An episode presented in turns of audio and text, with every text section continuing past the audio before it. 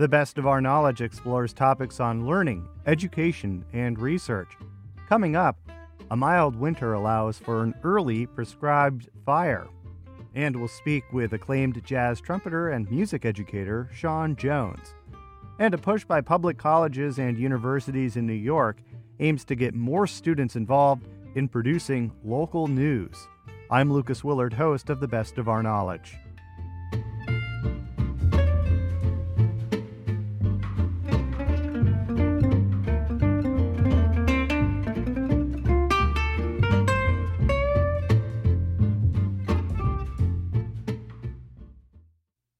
Listening to The Best of Our Knowledge. I'm Lucas Willard. Wildfires are often seen by many as more destructive than beneficial, but many wild habitats for plants and animals depend on fire. In eastern New York, the Albany Pine Bush Preserve contains a unique ecosystem with rare flora and fauna. It's also surrounded by highways and suburban homes. To prevent uncontrollable wildfires and to maintain and restore native habitat, staff at the Pine Bush Preserve routinely hold prescribed burns. Much of the U.S. has been experiencing a mild winter, and for the first time earlier this month, conditions allowed for staff at the Pine Bush Preserve to hold a prescribed burn in the month of February. I strapped on my boots and stomped around the pine bush to get a closer look. The Pine Bush Preserve is known for its unique landscape and is a habitat to rare and endangered plants and animals including the Karner blue butterfly. On a not so typical balmy February afternoon, Albany Pine Bush Preserve Commission Conservation Director Neil Gifford points to a large, grassy, shrubby area tucked between suburban homes. Fire is critical to the plants and animals that are here. We would not have this habitat, we wouldn't have such an incredible diversity and large populations of some very rare plants and animals here without fire. Gifford says indigenous people maintained the land with fire for thousands of years. Today, the Commission uses it to provide native plants and animals crucial habitat. We burn within a very narrow window of environmental conditions. And one of the complicating feature, one of the many complicating features of climate change is that we don't know the conditions are no longer as predictable as they used to be. Gifford says prescribed burns like these are usually done in the late fall or early spring when plants are dormant. And today, with clear skies, a light breeze, and little snow on the ground, the timing is right, albeit several weeks early. Given the changing conditions, we realize that when we get conditions that are in prescription, we really need to get out and try and burn um, areas areas that need it. APBPC fire manager Tyler Briggs is the day's burn boss. He rides up on an ATV as plumes of white smoke billow from behind a ridge we have really, really calm light winds today, and that's what we want because we want the smoke to go aloft and disperse above smoke sensitive areas. So, no, everything's going pretty mellow and nice now. You'll see with the uh, igniters make it down this way, but we already created the black line downwind. This area of the preserve has had non native plants and trees removed, giving way for native species. As a line of orange flames approaches, Gifford is showing me some plants that will benefit from the fire. A small pitch pine at the edge of the trail was brought here because of fire. The pine's cones only open when heated by fire. This little pitch pine tree is maybe eight years old and resulted from removing the black locust, opening the canopy up, and providing seeds a place to land.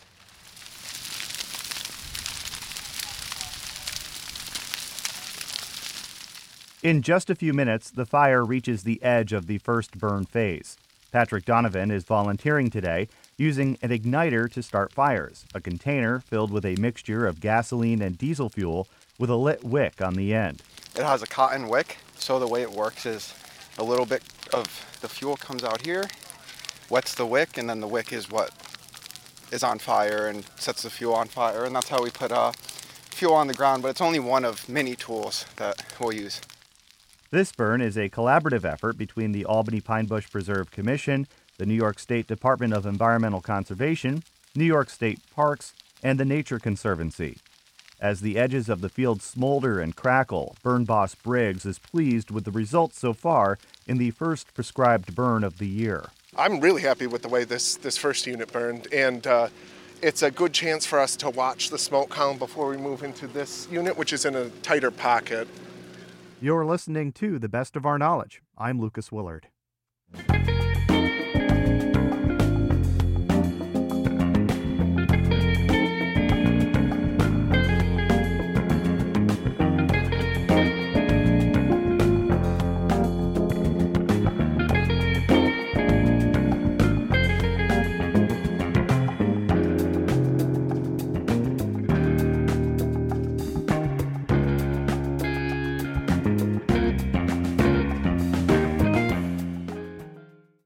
This is the best of our knowledge. I'm Lucas Willard.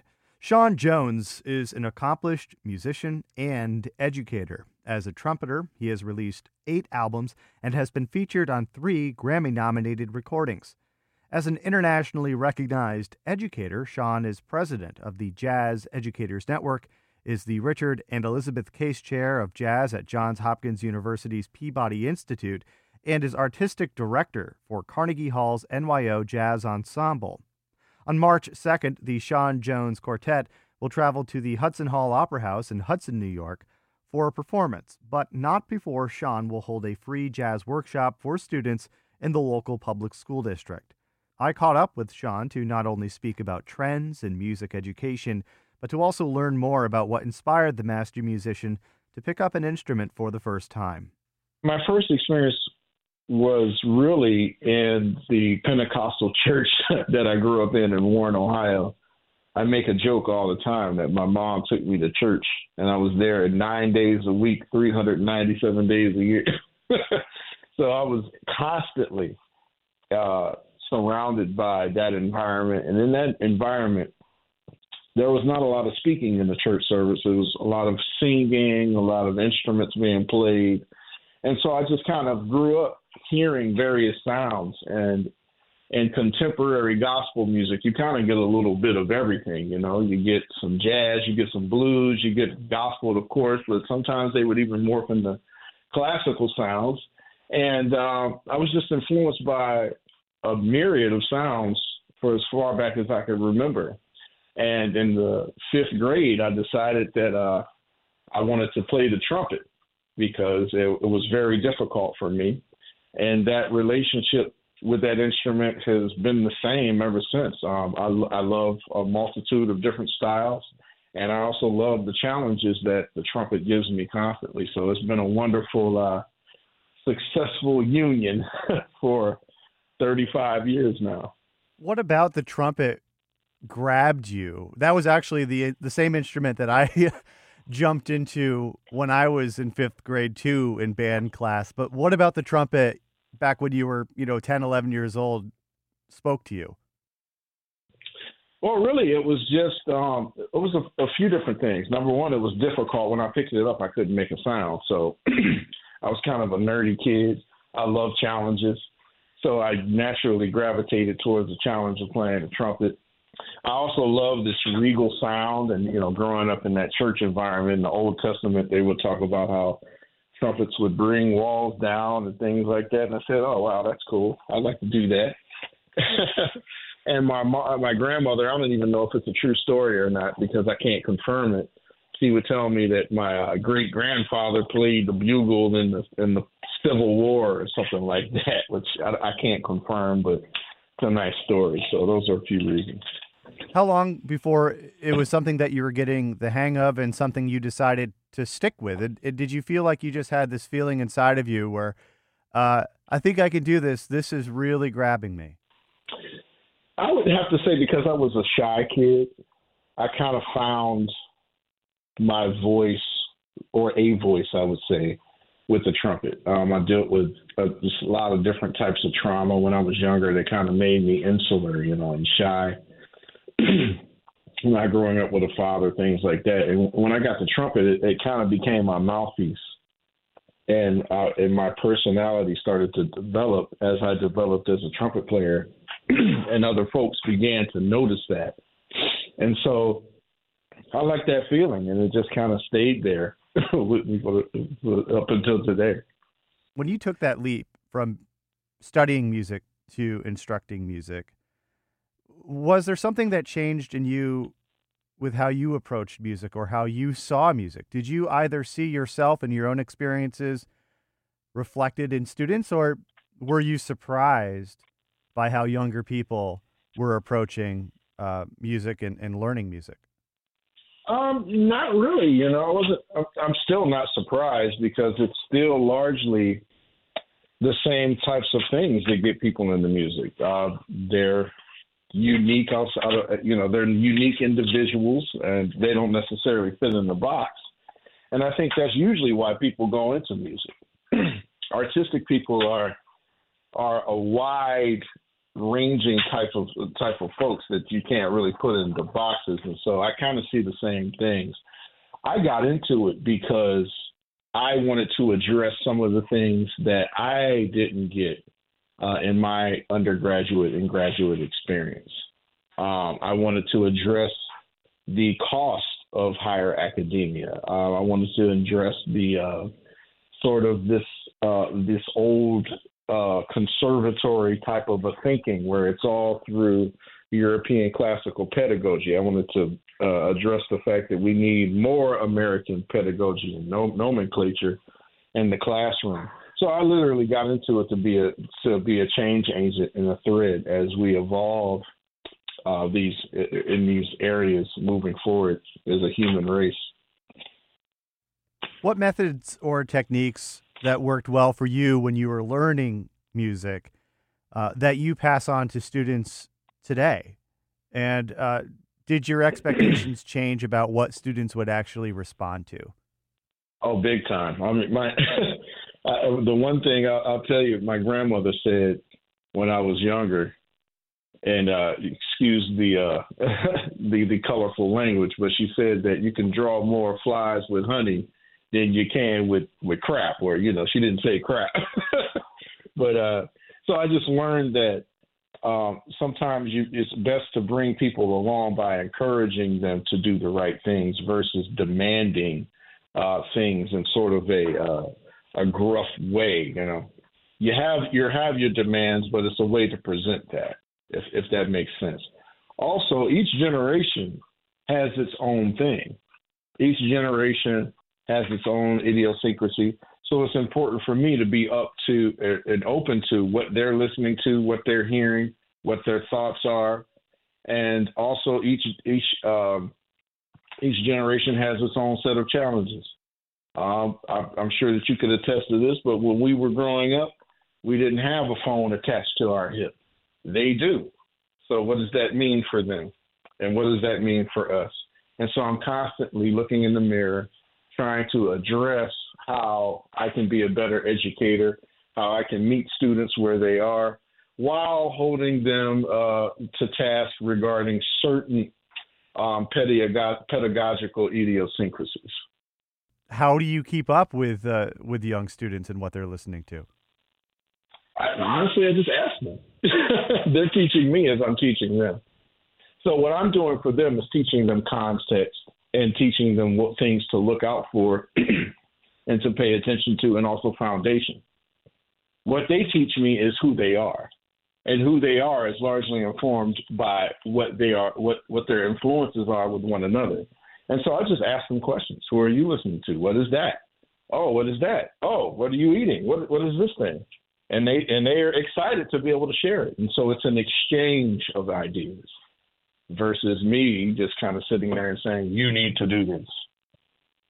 When you look at the status of music education in this country versus when you began working as an educator a couple of decades ago. Have we, uh, on the whole, made advancements in either expanding access to music education, or is this something that is uh, continually or under an increased threat? I think it's both. I think there is great expansion. I think that we have evolved. Um, you know, the one thing that I have to say, man, this is a great question because the hardest thing to accept as we evolve is the, the reality that it doesn't happen when we want it to. we work towards these things, but we are required to be more patient than ever. I'll, I'll, I'll equate it to this. It's, it's like learning an instrument your mind and your ear probably is much more advanced than what your body is capable of doing. That's why you get in the practice room and you practice. Integrity is determined by one's willingness to be patient in the process, knowing that your awareness does not give you the ability to do a thing. The ability comes with practicing and creating consistency and being uh, and showing up every day. That is the challenge that we face now. We are definitely advancing in higher academia, but things move slow. Things have to be approved. Things have to be written up. Laws have to be changed. They, laws have to be created, and so that takes time. And so it's important for me to remain poised, to remain optimistic, and also to be open to working with people that I don't even necessarily agree with. But that's part of what it is. And that's why I got into leadership because I don't know. At, this point, I have a sort of natural propensity to want to fix problems. And um, as problems arise, with the the younger folks that are coming along because they are telling us what the problems are. It's important for older folks uh, to uh, meet them where they are to address these issues. The biggest issue in my in my mind is is the cost of higher academia. It's really difficult to tell the student to show up when they're paying sixty plus thousand dollars a year to go to school. If it's and so a lot of times they think if this, you know, I'm paying for this, so why should I listen to what you have to say? So if these things are much more affordable, even free to a degree, then perhaps the students would be able to be uh, a, a, little more open to, to following certain uh, matrix or requirements. So those are a couple of things, but I do feel largely that we are in a a pretty good place regarding higher academia. I don't believe it's going to go anywhere. I do believe that we have to address the cost structure. And to be frank, that cost structure is something that could make or break the human race at some point. So it's bigger than just higher academia. It is how we are going to deal with this thing as a species. And how about just putting instruments in the hands of younger learners before they reach the higher academia level and the post-secondary education level. Uh, it, certainly, it all starts, as you'd mentioned, in, in fifth grade uh, for a lot of people, or earlier. Sure, sure. Um, it starts there. It, it definitely does start there. We need to uh, put as much weight on, excuse me, the arts as we do uh, reading, writing, and arithmetic. Back in the day, there's four R's. Now it's STEM, you know, or whatever they they call it, some it's STEAM. So as long as the society puts more value on things that are are, are more or that are deemed as being more beneficial financially, like the selling and buying and selling of goods, um, then you know, uh, excuse me, as long as society is is saying that those things are more financially viable, they're more more important to us, so they're going to be a higher higher dollar value, then you're also you're always going to have a, a, a big divide there. Like for instance, I personally don't feel that someone going to school for medicine should be paying the same amount of money as someone going to school to be a nurse or to be a public school teacher or to be a uh, a musician or a painter right now, the society has said that those folks are going to make astronomically larger amounts than the artists or the teachers. So why should those folks be paying the same amount of money for their education? But more broadly, the society has to ask itself, why are we saying that the buying and selling of certain goods is more significant than these other things? At some point, America has to embrace its own culture largely and more broadly, saying that we need the musicians, we need the actors and actresses or actors, we need um, folks that are the voices of our guttural human instincts and emotions. If you take those things away, what are you going to do? Just give folks pills? Is that going to be the answer to anxiety? Is that going to be the answer to depression? Just give someone a pill? Sometimes it's a song. Sometimes it's a painting. Sometimes it's a poem. So, again, I don't mean to be you know super philosophical about this, but I think about it every day because that is why I've gotten into education. Do you have a particular song or a melody or a poem or a piece of art that you look back on and say, this was the moment, this is the particular piece that changed my life? Well, I'm going to say that it was two albums Miles Davis Tutu and Miles Davis Kind of Blue. Those were two albums that I was given in the fifth grade. And my gosh, I'll never forget putting those albums on. It was like a porthole opened up, and um, I had no idea what it meant to have a career in anything at that point in time. But I knew that I wanted music to be, uh, specifically jazz music, to be a big part of my life. Sean Jones is a trumpeter and internationally renowned music educator who serves as president of the Jazz Educators Network Richard and Elizabeth Case Chair of Jazz at Johns Hopkins University's Peabody Institute, and Artistic Director for Carnegie Hall's NYO Jazz Ensemble. You're listening to The Best of Our Knowledge. I'm Lucas Willard.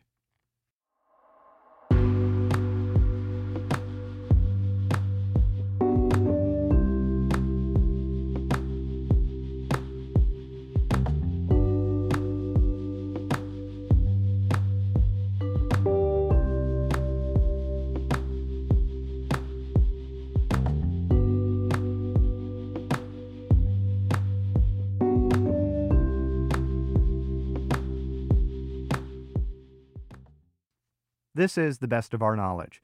Local news is on the decline. According to the State of Local News 2023 report by Northwestern University, 204 U.S. counties are currently news deserts, with no newspapers, no local digital sites, no public radio newsrooms, and no ethnic publications.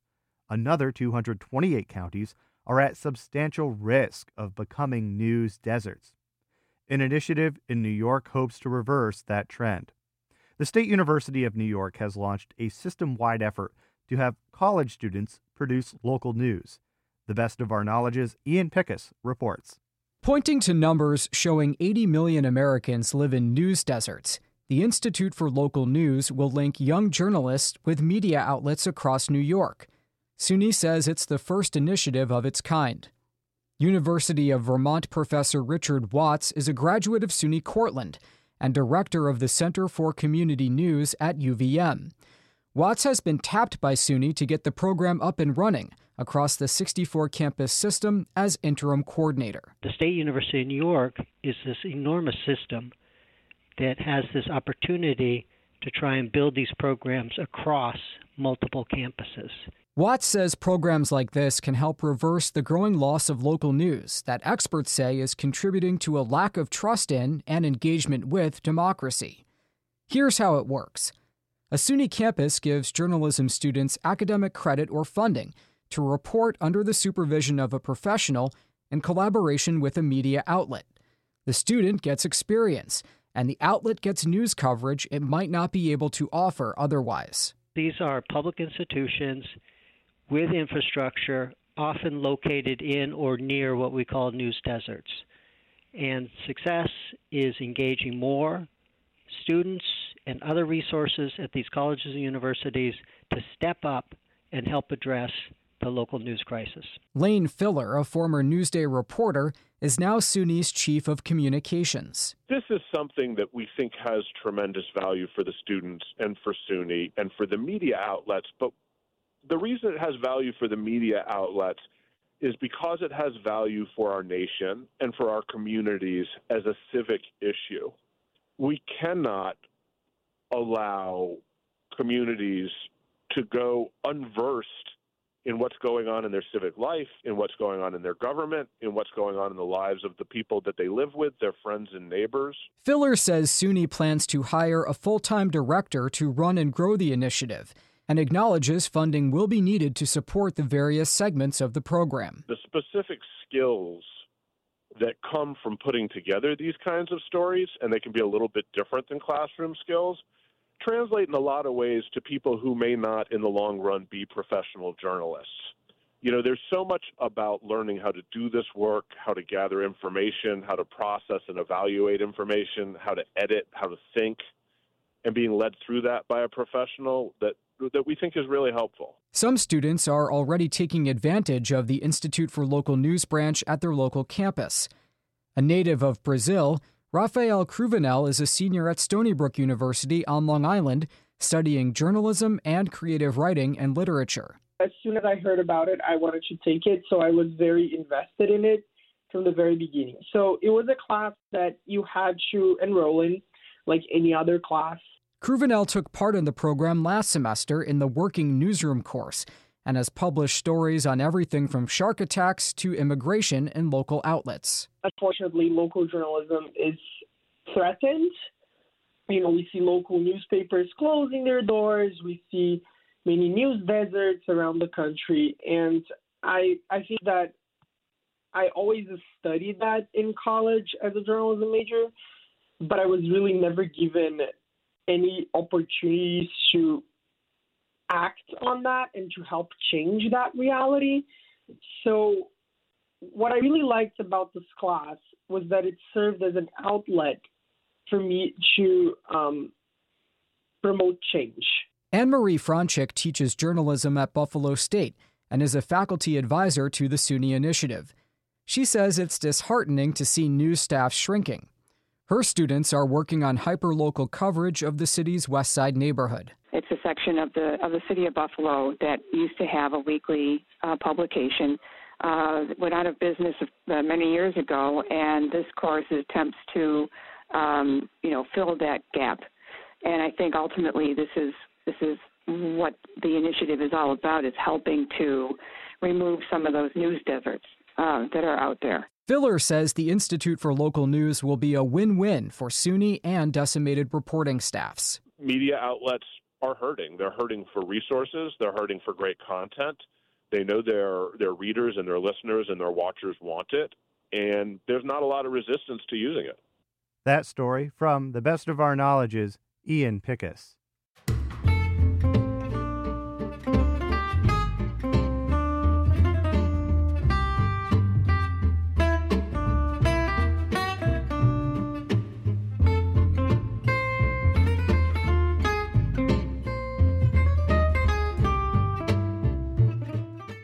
This has been The Best of Our Knowledge, episode 1744. The Best of Our Knowledge is a national production of WAMC Northeast Public Radio. Thanks to associate producer Jody Cowan, the latest on all National Productions programs is available via the Airwaves newsletter and our flagship station's website, WAMC.org. Until next time, I'm Lucas Willard.